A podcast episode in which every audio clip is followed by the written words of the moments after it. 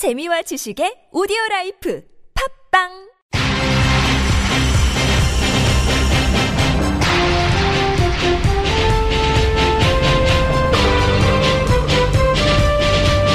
색다른 시선 김종배입니다.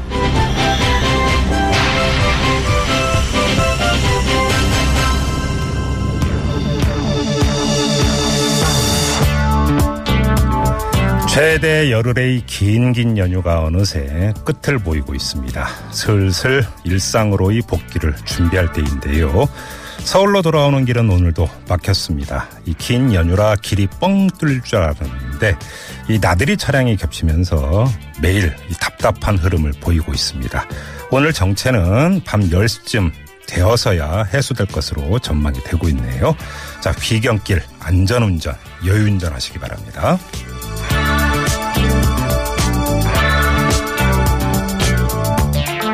긴 연휴 끝에 찾아오는 피로, 명절 증후군도 미리미리 막아야 되겠죠. 이 명절 증후군을 막으려면 이번 주말은 집에서 쉬시라.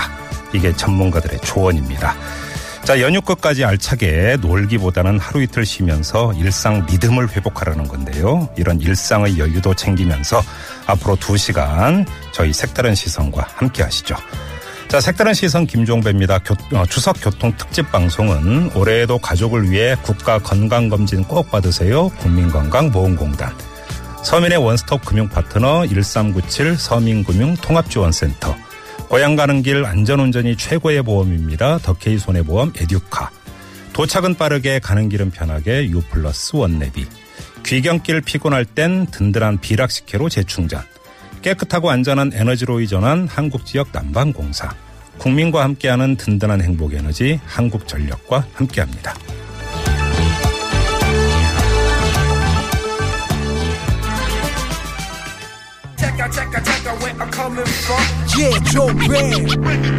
색다른 시선 세상을 바라보는 법. 진짜는 진짜를 알아보는 법. 오늘 뉴스를 들어볼까? 진실을 따라 미래를 그려본다 오늘의 뉴스가 바로 내일의 역사. show me the 뉴스 네, 강양구 프리랜서 기자 모셨습니다. 어서 오세요. 네, 안녕하십니까. 강양구입니다. 네, 뭐 긴긴 연휴에 계속 뉴스 챙기시느라고 고생 많이 하시는데요. 자, 오늘도 뉴스 전해주시죠. 첫 소식은요. 네, 방금 노벨 평화상이 발표가 되었습니다. 네. 이 올해 노벨 평화상은 핵무기 폐기 국제 운동 음. 비정비국 비정부기구에게 돌아갔는데요. 네. 120, 120개 나라의 핵무기 금지 조약을 이끈 공으로 올해 노벨 평화상을 수상을 했습니다. 음, 그래요. 사실은 노벨 평화상 발표가 되기 전부터 이 북핵 사태가 노벨 평화상 수상에 영향을 주지 않겠느냐라는 전망이 있었거든요. 음, 예. 근데 아니나 다를까 이 핵무기 폐기 국제 행동 비정부 기구에게 상이 돌아갔습니다. 상은 그쪽으로 갔는데 한 번도 정세는 별로입니다. 그렇죠? 네, 그렇습니다. 다음 소식이 바로 그런 소식인데요. 네. 이 도널드 트럼프 미국 대통령이 또 한마디 했습니다. 음, 북한의 위협을 용납하지 않겠고 필요하면 예방 조치를 취하겠다고 거듭 경고를 했습니다. 네네. 이 독, 독재 정권이 우리나라와 우리 동맹국들의 상상할 수 없는 인명 손실을 가하겠다고 위협하는 것을 용납할 수 없다.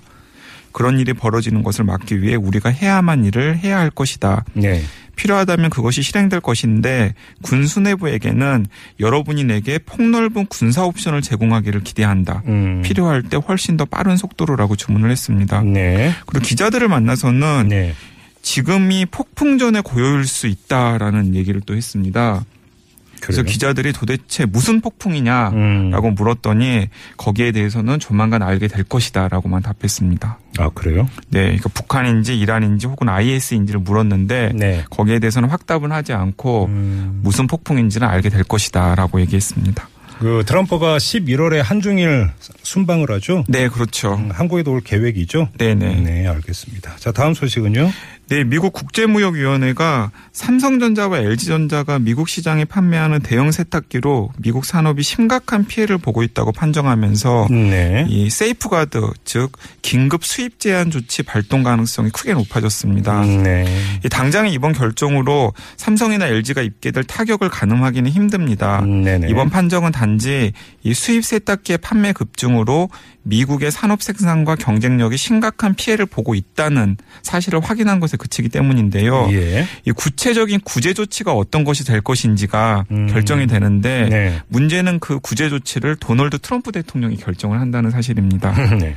이 구제 조치에는 뭐 자국 산업이 심각한 피해를 보고 있다는 판단에 따라서 뭐 관세를 부과하거나 혹은 부과했던 관세를 인상하거나 네. 수입량을 제한하거나 등등의 조치가 처해질 수 있는데 네. 어떤 조치가 구체적으로 나오느냐에 따라서 음. 삼성이나 LG가 입을 피해가 뭐 판가름이 날 것 같습니다. 그래요? 네. 요즘 세탁기 같은 경우도 한미 FTA 들어가 있는 거 아닌가요? 그렇죠. 저도 뭐 정확한 사실은 확인해 봐야 될 것 같습니다만은 예, 예. 이 일련의 이 패키지로 이렇게 이런 흐름들이 있어 보이기도 합니다. 그래요? 네. 근데 지금 한미 FTA 만약에 들어가 있다면 자기들 마음대로 하는 것도 이거 문제가, 문제가 있는 것 아닌가요? 네, 전문가들에게 조금 더 확인을 해봐야 될 문제인 것 같습니다. 네. 일단은 삼성이랑 LG도 좀 이렇게 사태의 경과를 살펴보면서 음. 적극적으로 대응하겠다라는 모습으로 보입니다. 알겠습니다. 자, 다음 소식으로 가죠. 네, 안철수 국민의당 대표가 이 자유무역 협정 한미 FTA 개정 협상을 놓고서 한마디 했습니다. 네. 이 정부가 한미 FTA 재협상을 없다고 했으면서 갑자기 재협상에 나서게 된 상황을 사과해야 한다고 말하면서 네. 이렇게 갑자기 재협상에 나서게 된 것이 정부의 능력 부족인지 아니면 이면 협상이 있었는데 지금까지 국민에게 알리지 않은 것인지 음. 분명한 설명이 필요하다라고 밝혔습니다. 네. 국회에서 아마 이게 또 쟁점이 될 가능성이 네, 있습니다. 연휴 후에 이제 쟁점이 될 가능성이 커 보입니다. 음, 네네. 자, 그리고요. 네, 경기도 성남시가 시의회 반대로 번번이 무산된 고등학교 무상교복 지원과 시민 순찰대 운영 사업을 다시 한번 추진하기로 했습니다. 네. 이재명 시장이 최근에 고교 무상 교 고교 무상교복 예산안 등을 시의회와 협의해서 재상정하라고 지시했기 때문인데요. 네. 이에 따라서 시는 연말 사업비 집행 가능성 등을 면밀히 따져서 연내에 제출을 검토하되 음흠. 여의치 않으면 내년에 두 가지 사업비를 예산안에 담는다는 구상을 하고 있다고 합니다. 네. 그동안의 고교 무상교복 예산은 4차례 음. 또 시민 순찰대 운영 조례안은 무려 9차례나 시의회에 상정됐지만 음흠. 이른바 요소야대로 구성된 의회는 매번 예산안을 삭감시켰습니다. 그래요. 네. 아무튼 지금 이재명 시장이 무상교복 문제를 가지고 시의회 특히나 뭐 이제 야당이 되는 것 아니겠습니까? 네, 그렇죠. 이대로 그렇게 각을 세우면 이재명 시장 입장에서는 이게 정치적으로 득일까요? 실일까요? 어떻게 보세요? 그 저는 득이라고 생각이 되는데요. 득일 거라고 저도 생각합니다. 네네. 예. 무상교복에 대해서 뭐, 그 성남 그 시민들 입장에서는 반대할 이유가. 반대할 이유가. 없잖아요. 그렇죠. 네. 오히려 노력하는 시장의 모습이 더 어필이 된다. 네. 이재명 시장은 이 점을 또 그 고려하고 있을 수도 있습니다. 네, 적극 저도 동감합니다. 네, 다음으로 넘어가죠. 네, 미국 당국이 라스베이거스 총기 난사 사건으로 인한 사망자 신원을 모두 확인했는데 피해자 가운데 우리나라 국민은 없는 것으로 재차 확인이 되었습니다. 네. 외교부는 모든 사망자의 신원이 확인됐다고 발표가 되었고 외국인 사망자가 발생한 국가에 대해서는 미국 당국이 해당 국가에 통보했다고 알려왔는데 예. 우리 공간은 사망자를 통보하는 연락 을 받지 않았다라고 밝혔습니다. 네. 또 부상자와 관련해서도 사상자가 수용된 병원을 전수조사 중인데 현재까지 한국인 부상자는 없고 음. 또 사건 직후에 우리 국민 145명에 대한 소재 파악 요청을 접수했는데 모두 소재를 파악해서 안전을 확인했다고 전했습니다. 알겠습니다. 네. 자, 이 연휴 내내 뉴스를 장식했던 것 중에 하나가 붉은 불개미인데. 네, 그렇죠. 관련 네. 소식이 또 있죠? 네, 그렇습니다.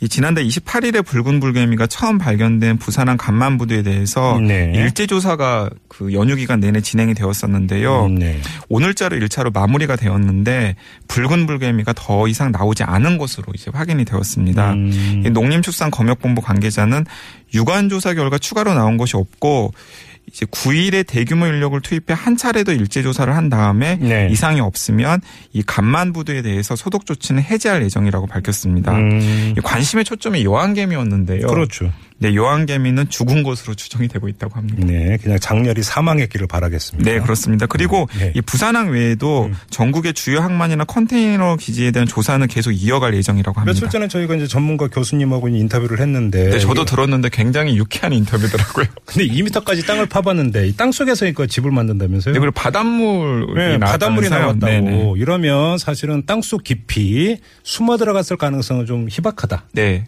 이렇게 봐야 되는 거 네. 아니겠습니까? 근데 저는 이제 그 다른 뉴스들을 보니까 음. 일본에서도 지난 5월에 처음 이 붉은 불개미가 나왔었더라고요. 네. 근데 그때는 안 나온 것으로 했는데 곧 다시 나오고 나오고 하는 과정이 반복되고 있다고 합니다. 어, 여왕개미가 안 죽고 아니요 다른 곳에서 다른 곳에서 다른 곳에서 다른 유입 경로를 통해서 예. 근데 참 그 이 개미가 유입되는 걸 차단한다는 게 또 말처럼 쉬운 게 아니죠. 쉬운 게 아니죠. 그래서 중국 같은 경우에도 그때 그 전문가분도 말씀을 하셨던데 12년 전에 발견이 된 다음에 네. 못 잡고 있는 상황이거든요. 아, 네. 방 안에서 앵앵거리는 모기 잡기도 힘든데. 아, 이 모기 진짜 죽겠어요. 그죠? 네, 그래서 이게 이번은 다행히 넘어갔지만은 앞으로 또 추가로 나올 가능성이 있을 수도 있겠다라는 생각도 물론 듭니다. 만사 불여 튼튼이겠죠. 네네. 자, 다음으로 갑니다.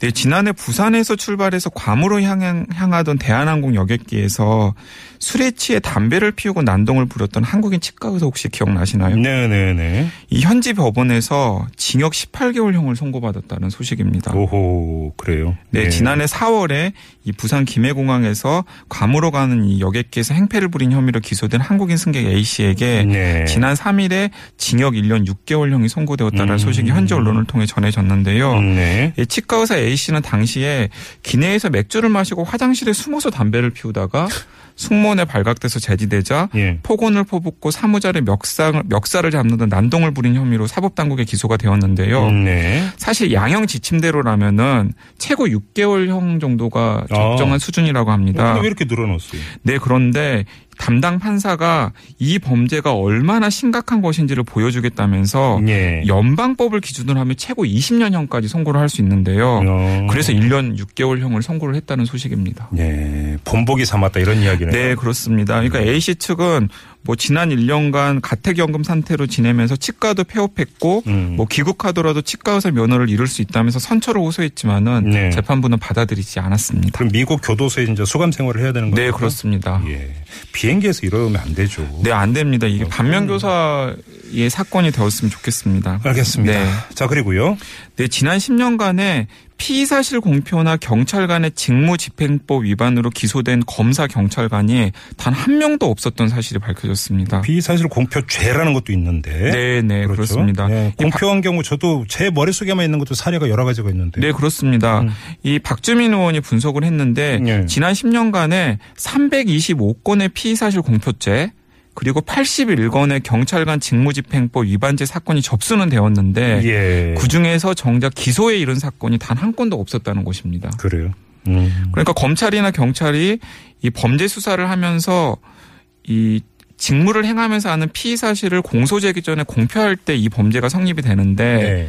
일단은 혐의가 있어서 접수된 건은 뭐 수백 건에 가깝게 되지만은 음. 정작 기소가 된 건은 한 건도 없었다는 그러니까 이제. 기소의 주체가 검찰인데 네. 피의사실 공표의 주체도 검사고 팔이 안으로 굽으니까 네, 그 박주민 의원이 제 식구 감싸기 아니냐라고 논평을. 했는데 네. 딱 그렇게 보일 만한 정황입니다. 제 식구 감싸기 수준이 아니죠. 네네. 거의 방탄했다는 얘기인데. 네네. 다음 소식만 더 전해 주시죠. 네, 역대 최장 그 열흘 추석 연휴로 이 195만 명이 이용하는 인천공항이 북새통을 이뤘는데요. 네. 뭐 체크인 카운터, 보안 검색, 출국 심사 등이 현재 여객 터미널에서만 가능했고 음흠. 또 피크 시간대 이용객들이 한꺼번에 몰렸기 때문에 발생한 일인데 네. 이 인천공항 제2 여객 터미널이 오늘 8년 만에 완공이 되었습니다. 아, 그래요? 그래서 내년 1월에는 제2 여객 터미널이 개정하면 개장하면서 음. 뭐 2018년 설날 등 앞으로의 명절이나 여름휴가 때는 음. 인천공항에서 탑승 수속을 밟기 위해서 긴 줄을 서는 모습이 사라질 전망이라는 소식입니다. 알겠습니다. 자, show me the 뉴스 여기까지입니다. 강양구 기자와 함께했습니다. 수고하셨어요. 네, 감사합니다. 네, 노래 한 곡 듣고 가시죠. 엘비스 프레슬리가 부릅니다. Rubberneckin'.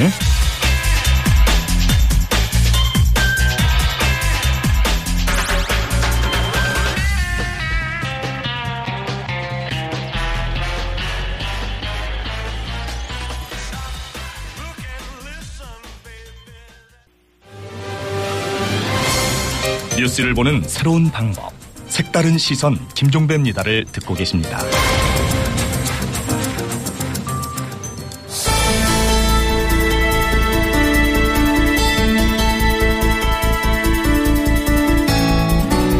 네, 지난해 2월이었죠. 개성공단이 갑자기 폐쇄되는 바람에 우리 기업들이 각종 자재는 물론이고 완제품까지 챙기지 못하고 쫓기듯 나와야 했습니다.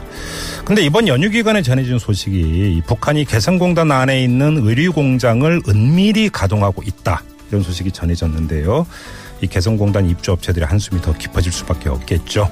자, 개성공단 기업 비상대책위원회 정기섭 공동위원장 잠깐 연결해서 입장 들어보겠습니다. 위원장님. 예, 안녕하세요. 예, 안녕하세요. 어떻게 추석은 잘 세셨어요? 예. 네. 근데 뭐 이게 또 답답한 소식이 전해져 가지고 목소리가 밝지가 않으신 것 같은데요. 일단 상황 파악이 좀 됐습니까? 어떻게 된 건지? 이런 상황은 뭐 처음부터, 처음부터 약간은 예상하고 우려했던 사항 중에 하나입니다. 아, 그래요. 어떤 점에서 그렇게 말씀하시는 거예요? 아, 거기는 뭐 우리 입장에서는 음. 뭐 100여 개, 100 수십 개 기업의 피해로 끝나지만 네. 5만 4천 명 근로자가 있었잖아요. 예, 예, 예. 네, 북측에서는 그 우리 보다는 그런 부분에서 좀 더 많이 아팠을 겁니다. 아, 그래요. 지금 그러면 북한이 은밀히 가동하고 있다는 의류 공장이 어디 어디 업체의 것인지 이건 좀 파악이 됐습니까? 그는 뭐 저희로서는 현재로서 알 길이 없는 수 거고요. 없는 내용이고요. 그렇죠. 네. 대체로 뭐 큰 공장 위주로 음, 그 가동을 하겠지요. 음. 지금 위원장님께서 어느 정도는 예상했던 일이라고 말씀을 하셨는데 그러면 시간이 그더 흘러가면 예, 북한이 가동하는 공장이 더 늘어날 수도 있다 이렇게 보고 계시는 거예요? 그 다른 경우에 의류는 완제품 공장이기 때문에 네. 뭐 최근에 그 북한 의류 그 수출이 저 중국에서 이제 막겠다 이렇게 얘기는 되었었지만 그동안 네. 네. 사실 그 중국 기업들의 그 북한 내 그 인가공 그 수출이 많았었거든요. 음, 그래요. 그러면 중국 기업이 북한에 발주를 줬고 북한이 이걸 받아서 네. 지금 개성공단의 공장을 가동하고 있다 이렇게 파악하고 계시는 거군요. 그러면. 가동이 되고 있다면 뭐 아마 그런 형태로 음, 되고 있을 겁니다. 그러면 경우에 따라서는 이게 더 늘어날 수도 있겠네요. 그러면. 다른 뭐 전자제품이나 이런 그 부품 공장들은 네.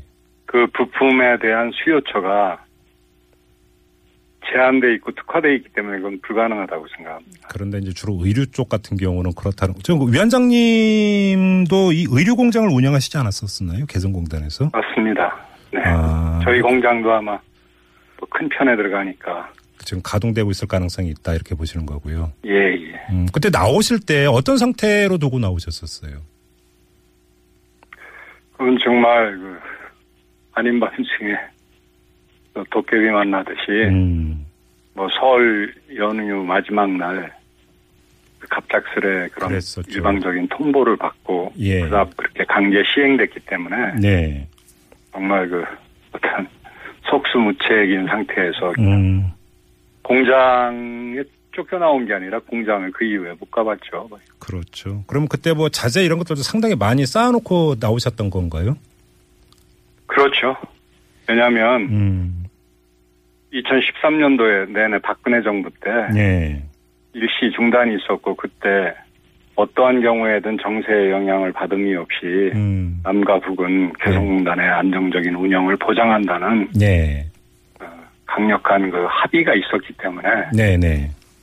그 당시에 그 핵실험이 있었고 음, 또설 연휴 직전에 장거리 미사일 발사가 있었지만 예.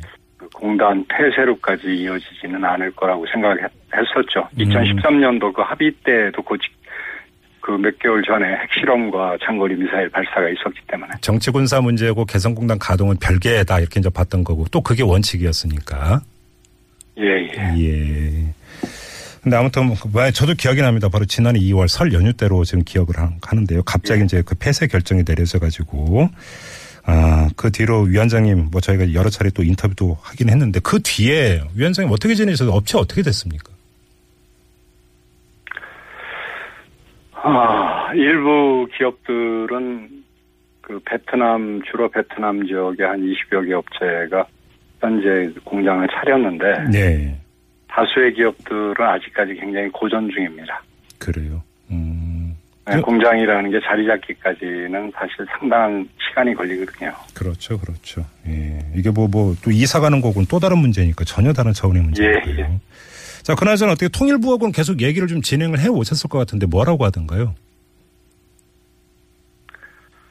그 문재인 정부 출범과 함께 네. 저희들이 기대가 굉장히 컸었죠. 음, 그리고 그 개성공단 그 출범 때부터 네. 현재 그 통일부 장관께서도 깊이 있게 그, 그 업무에 관여를 하셨던 분이고 예, 예. 개성공단의 참 가치를 잘 아시는 분이고 그래서 음. 기대를 했는데 네. 참그 미국의 영향력 하에서는 우리는 음. 너무 좀 힘이 없는 존재인 것 같다 하는 걸 요즘 절감하고 있습니다. 그럼 솔직히 뭐 조만간 개성공단 재개 별로 기대 안 한다 이런 말씀이세요? 우리가 미국과 국가이익이 다른데 음, 예. 다른 부분에 대해서 예. 미국에 대해 미국에 대해 음, 그 나름대로의 목소리를 확실히 낼 수 있기 전에는 개성공단 재개는 어려울 것이다라고 저희들은 예상을 하고요. 예, 예. 그 실제 그 통일부에서 네. 기업들에 대한 재산권 피해다라고 이렇게 이제 북한을 에 대해서 비난했던데 음, 그건 올, 올바른 비난인데요. 네. 사실 우리 기업들이 마음 아픈 건 우리 정부가 예. 먼저 기업들의 재산권을 작년에 2월 10일 날 그렇게 침해하고도 음. 그 이후에 정당한 보상도 안, 안 했죠 전혀. 아, 지금 말씀 그런 상태에서 문재인 정부 들어서도 지금 5개월째 그 문제는 전혀 크게 진전이 안 되고 있습니다. 음, 그러니까 뭐 상황이 뭐 호전되거나 나아진 게 전혀 없다는 말씀이시네요. 간단히 정리. 현재까지는 그렇습니다. 그렇군요. 근데 사실 또 근데 우리 정부 입장에서도 운신의 폭이 좁은 게 북한이 핵실험이나 미사일 개발 이런 것 때문에 지금 유엔 결의안이 대북 제재 결의안이 계속 속속 채택되고 있고 여기서 개성공단 문제를 예외로 접근해서 풀기가 쉽지가 않다. 또 이런 고충이 있는 것 같던데요. 이 점은 어떻게 보세요? 아, 그 점은 충분히 이해를 합니다. 예. 또 미국의 트럼프 정부가 음. 들어선 다음에 음, 또그 트럼프 정부가 우리가 생각할 때 상식적인 한계를 벗어날 때도 많기 때문에 예. 그런 점에서 정부의 고충도 충분히 이해하는데 그러면 예. 이제는 그 지난 정부의 잘못된 거를 바로잡는 차원에서 개성공단 재개를 해주고 싶어도 음, 그런 여러 가지 여건상 해줄 수가 없다면 예. 이제 격리 차원에서라도 아. 기업들한테는 정당한 피해 보상을 해주고 예, 예. 나중에 몇 년 후에 다시 그게 열게 될 때는 네. 다시 새 틀에서 다시 시작해야 되지 않을까 아하, 아하. 아, 개성공단 재개 문제 이전에 그러니까 보상부터 좀 확실하게 했으면 좋겠다는 말씀이신데 그러면 재개를 해줄 수 있는 그런 여건이 못 된다면 음. 저희들은 물론 재개를 일차적으로 원합니다. 문제- 네네네. 그러나 예 지금 재개를 여러 가지 여건상 예 해주고 싶어도 음, 못 해줄 그런 상황이라면 네. 그렇게라도 피해본 기업들에 대해서 네. 활로를 열어줘야 되지 않을까. 음. 그러면 박근혜 정부 때의 통일부하고 지금 문재인 정부의 통일부의 어떤 태도 변화, 보상 문제와 관련해서 지금 변화가 전혀 없습니까? 음, 내부적으로는 다소의 온도 차이는 있지만 예. 근본적으로 저 우리나라 법 체계가 네. 기업들의 그 재산권을 침해할 때는 법에 따라서 해야 되고 네. 그 법에 따라 정당한 보상도 하게 돼, 돼 있는데 예, 그렇죠. 네. 박근혜 정부가 법적 근거 없이 음. 위, 위법하게 개성공단을 폐쇄를 했지만 네. 그 보상할 법적 그 근거가 없거든요. 네. 그래서 지금 보상을 못 해주고 있는데 네. 그 그런 부분에서라도 그 문재인 정부 다운 음. 나는 그 적폐청산의 일환으로서도 그 음. 기업들이 부당한 피해에 대해서 네. 적극적인 구제 대책을 세워줘야 될 때라고 생각을 합니다. 알겠습니다. 뭐 이런 의사를 뭐 문재인 정부에게 충분히 전달을 하셨을 것 같은데요. 좀 어떻게 되는지 좀 더 지켜봐야 될 것 같고 위원장님 인터뷰 내내 목소리가 너무 밝지가 않으세요. 뭐 상황이 좀 그래서 그러신 것 같은데 그 위원장님이 운영해 오시던 업체는 어떻게 됐습니까? 그 저희는 그 사실 그 의류 제조업이라는 게 네. 국내 여건과 맞지 않기 때문에 네. 그 쫓기다시피 개성에 들어갔고요. 예. 이제 개성이 새로운 활로가 되었었는데 음. 사실 국내에서 그것을 다시 시작할 그런 그 여건이 국내적인 여건이 되지가 않습니다. 우리가 개성에서 그 고용한 인원이 천 명이었는데 어이구, 예. 국내에서는 뭐 인건비 차이가 워낙 크니까. 예. 예. 예.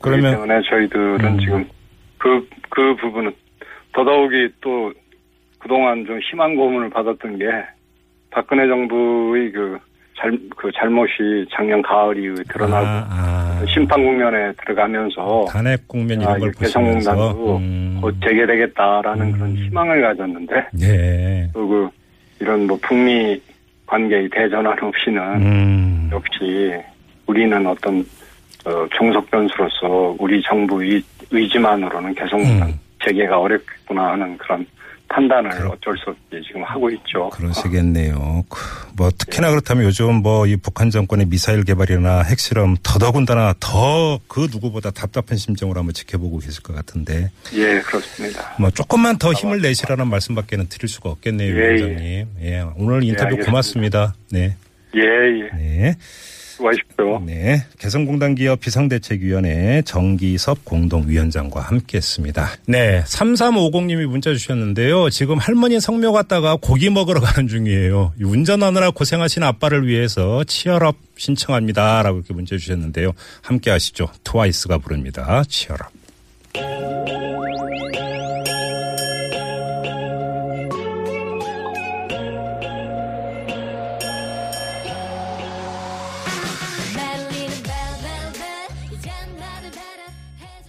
네. 트와이스의 치얼업 함께 하셨고요. 자, 퀴즈 정답 말씀드려야죠. 자, 다음 중 같은 값에 기름을 더 많이 주유할 수 있는 방법은 무엇일까요? 1번 아침에 주유한다. 2번 천천히 주유한다. 3번 연료통이 완전히 비기 전에 미리미리 주유한다. 이 가운데 몇 번이 정답일까요? 이게 퀴즈였는데요. 정답은 1번 아침에 주유한다입니다. 이 한국석유관리원 실험 결과 온도가 1도 오를 때마다 휘발유의 부피는 0.11%씩 팽창한다고 합니다. 거꾸로 온도가 낮으면 기름의 밀도가 높아져서 같은 리터라도 더 많은 기름을 주유하는 효과가 있다고 합니다. 2번, 3번도 확인해 보면요. 이 보통 기름을 천천히 넣어야 유증기가 덜 생겨서 기름이 더 많이 들어간다는 속설이 있는데 아니랍니다. 사실 무근이라고 하고요. 또 연료통이 거의 비어 있을 때 주유하면 기름이 연료통 바닥에 부딪히면서 날아가서 손해라는 얘기도 있지만 역시 사실 무근이라고 하네요. 정답은 아침에 주유하는 거라고 합니다. 자, 많은 분들이 문자 주셨는데 그 가운데 어, 몇 가지 문자 소개해 드리죠. 저 지금 주유소에서 알바 중이에요. 이번 명절에는 생활비도 별검 어, 별, 어, 벌겸 시급을 두 배 쳐준다는 사장님 말에 혹해서요. 그런데 손님들이 무지 많아 정신없다는 게 함정입니다. 매일 아침에만 오시는 손님이 그 이유 말해줬어요 하면서 정답 맞추셨고요. 아, 6,000번 님께서 또 매번 퇴근할 무렵 점심에 넣었었는데 아내가 아침에 넣는 거 몰랐냐며 뭐라 하네요. 진작에 알려주지. 본인이 챙기셔야죠. 이런 건데. 자, 그리고 또 한 분. 여긴 주유소인데요. 주유소에 TBS 울려 퍼지게 크게 틀어놨답니다. 연휴라 엄청 바쁘게 일하고 있네요. 라디오 들으며 힘내고 있습니다. 이런 문자 주셨고요. 어, 또한 분. 시부모님과 강원도 드라이브 나왔다가 장 칼국수 먹고 서울로 돌아가고 있어요. 차가 많이 막히는데 교통방송 들으며 좋은 시간 보내고 있습니다. 라고 보내주셨고요. 저희도 아침에 주유했는데 답이 맞나 모르겠네요. 딸들이랑 사회들이랑 손주들이랑 거제도 다녀오는데 차가 많이 밀리네요. 이렇게 보내주셨습니다. 참 많은 분들이 보내주셨는데요. 선물 받으실 분들 3350님, 2948님, 4390님입니다. 제작진이 따로 연락드린다고 하니까 잠시만 기다려 주시고요. 자, 색다른 시선 김종배입니다. 추석교통 특집 방송은 올해에도 가족을 위해 국가 건강검진 꼭 받으세요. 국민건강보험공단. 서민의 원스톱 금융 파트너 1397 서민금융 통합지원센터. 고향 가는 길 안전운전이 최고의 보험입니다. 더케이 손해보험 에듀카. 도착은 빠르게 가는 길은 편하게 U 플러스 원 내비. 귀경길 피곤할 땐 든든한 비락식혜로 재충전. 깨끗하고 안전한 에너지로 이전한 한국지역 난방공사.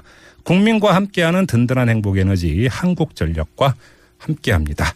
자, 이렇게 2부 마무리하고요. 3부, 4부 추석특집 박학 다설로 돌아오겠습니다. 여러분들이 좋아하시는 서혜성 작가가 기다리고 계시는데요. 추석 3종 세트 가운데 마지막입니다. 귀향에 관해서 오늘 말씀해 주신다고 하니까요. 잠시 있다가 뵙도록 하죠.